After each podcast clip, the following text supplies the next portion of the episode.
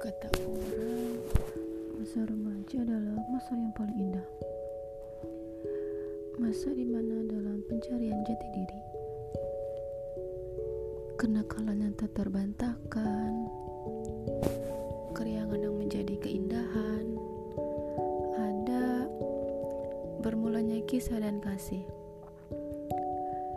hingga berakhir menjadi serpihan mimpi atau malah abadi hingga kini. Di sana semua lebur menjadi satu. Masa remaja adalah masa yang paling labil. Apalagi di usia anak remaja SMA. Oh iya, ngomongin soal anak SMA, saya bukan lagi siswa SMA. Halo guys. Anyway, this is my first podcast. Jadi saya bingung mau ngomong apa di sini. Saya tidak pandai merangkai kata-kata untuk menjadi kalimat yang indah. Oh ya, kenalin, saya Dewi Sartia. Lebih akrab dipanggil sayang. Eh, bentar-bentar. Dewi maksudnya.